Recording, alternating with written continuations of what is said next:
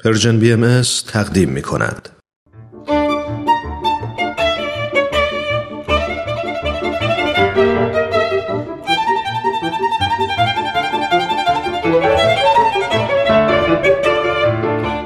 سپهر سخن فصل اول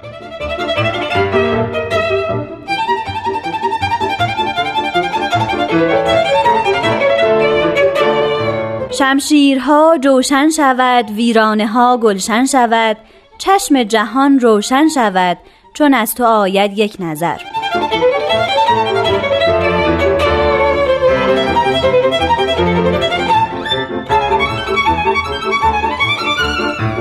شنوندگان دوست داشتنی رادیو پیام دوست وقت شما به خیر. من نیوشا راد هستم. حتما یادتون هست که صحبت ها درباره بیان حضرت بهاءالله پیامبر بهاییان در هفته گذشته ناتمام موند. بنابراین این هفته استاد بهرام فرید بحث هفته پیش رو پی می‌گیرن با سپهر سخن همراه بمونید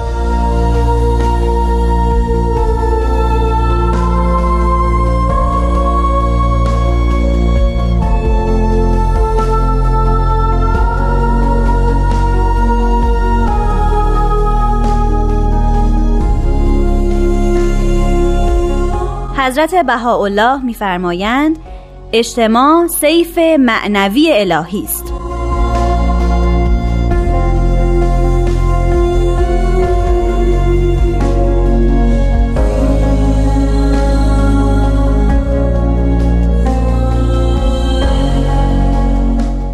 دوستان خوب من همونطور که در جلسه پیش گفته آمد صحبت بر سر کلام خدا بود که فرموده اند اجتماع سیف معنوی الهی است. همونطور که ذکر شد در ادیان ذکر سیف به معنی شمشیر آمده و حکم جهاد به همین معنا در برخی از ادیان به شدت رواج داشته.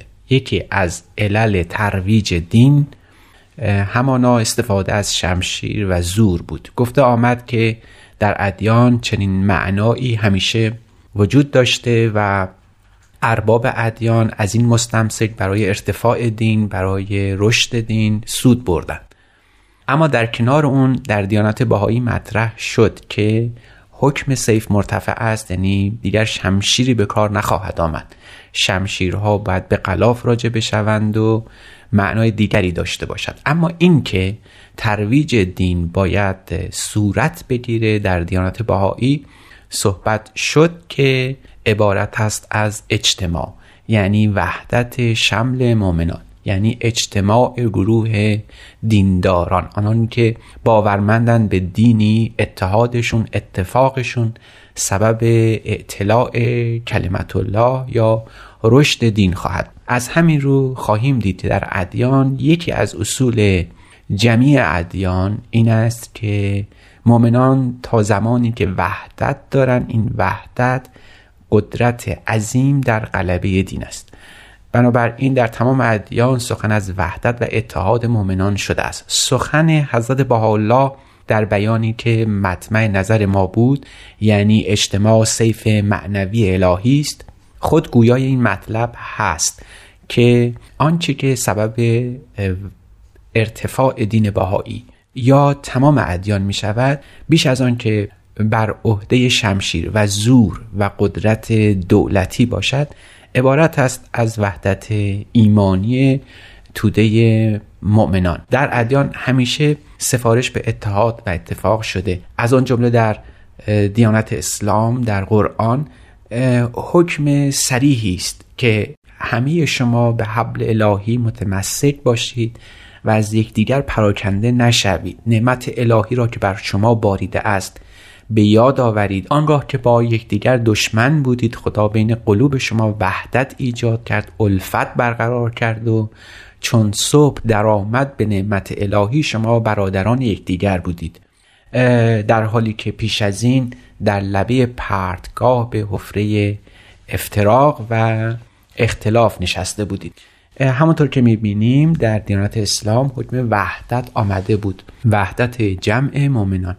به همین روی در دیانت باهایی چنین معنا شد که دیگر روزگار شمشیر و تیغ بران گذشته است. دیگر با زور نمی‌توان عقیده ای رو به کرسی نشان. دیگر نمی‌توان با حکم حکومتی بر قلب مؤمنان بر قلب باورمندان حکمی رو اجرا کرد. لذا در دینات باهایی به هیچ وجه از هیچ روی جدال منازعه مناقشه در کار دین ضرورت نداره بلکه کار به حرمت هم کشیده شده.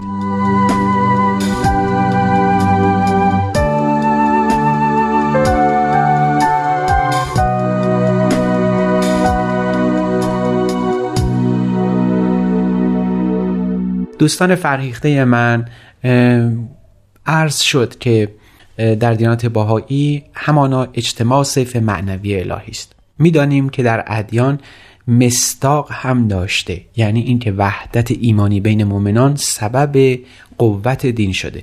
نکته تاریخی اون در مسیحیت در قرن چهارم هنگامی که مسیحیان وحدت داشتن اتفاق داشتن برادران یکدیگر بودند امپراتوری روم مجبور شد به این وحدت تن بده و این دین رو دین رسمی خودش بکنه. چون که حضرت الله در همون لوح اتحاد که این بیان در آنجا ذکر شده بود مستاقش رو همین واقعی تاریخی می‌دونن.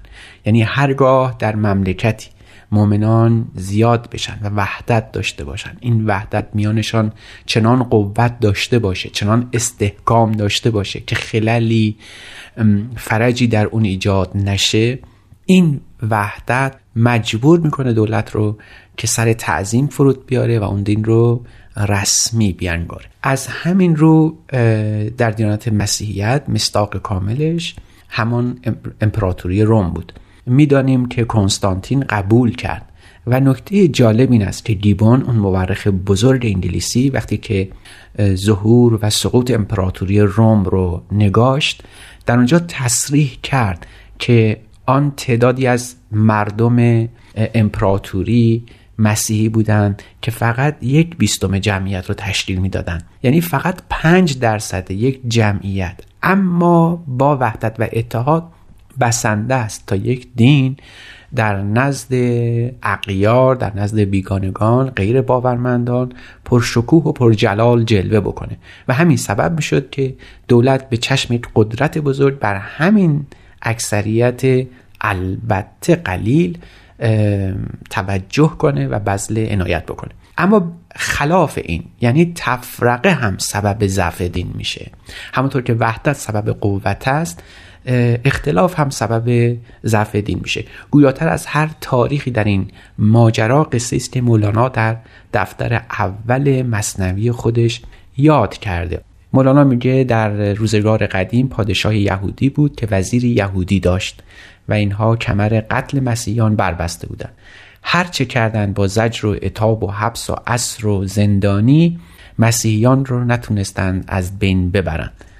تا آنکه عاقبت تصمیم گرفتن به ریا وزیر خودش رو مسیحی قلم داد کنه و نزد مسیحیان بره. برای اینکه مسیحا سخن او رو بپذیرند وزیر خواهش کرد که بینی و گوش او رو ببرن و به نزد مسیحیان رفت. مسیحیان که چنین شخصی رو دیدن با این همه سختی به دین مسیحی در آمده او رو معزز و قدر گذاشتن.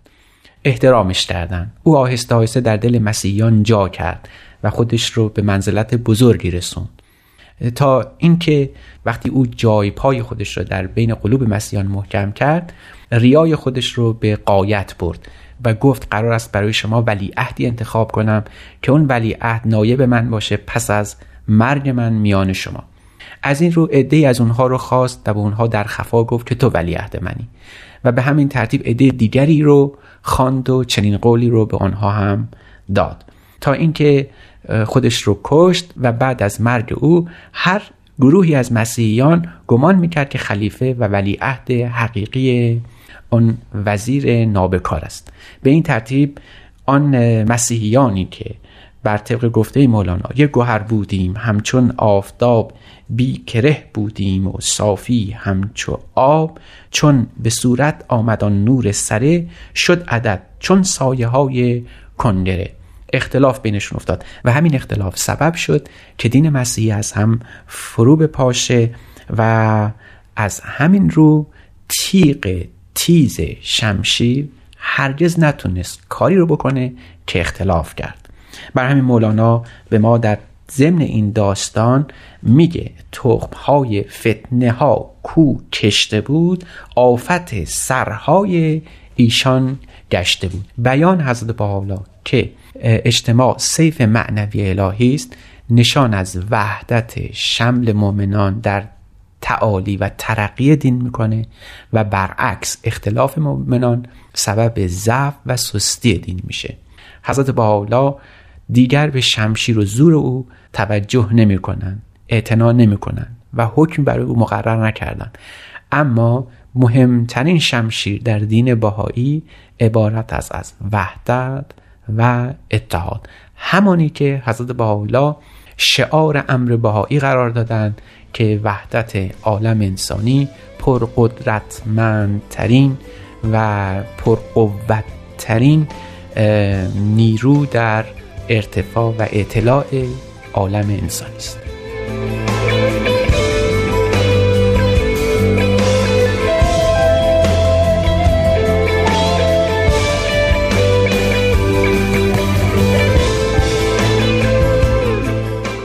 دوستان عزیز شنوندگان گرامی به پایان یکی دیگه از قسمت های سپهر سخن رسیدیم.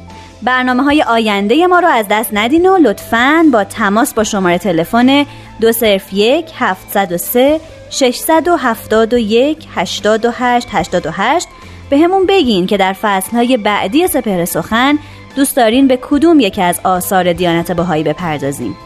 من نیوشا هستم و به اتفاق استاد بهرام فرید و تهیه کننده این برنامه پارسا فنایان روزگاری خوش براتون آرزو می‌کنم. خدا نگهدار.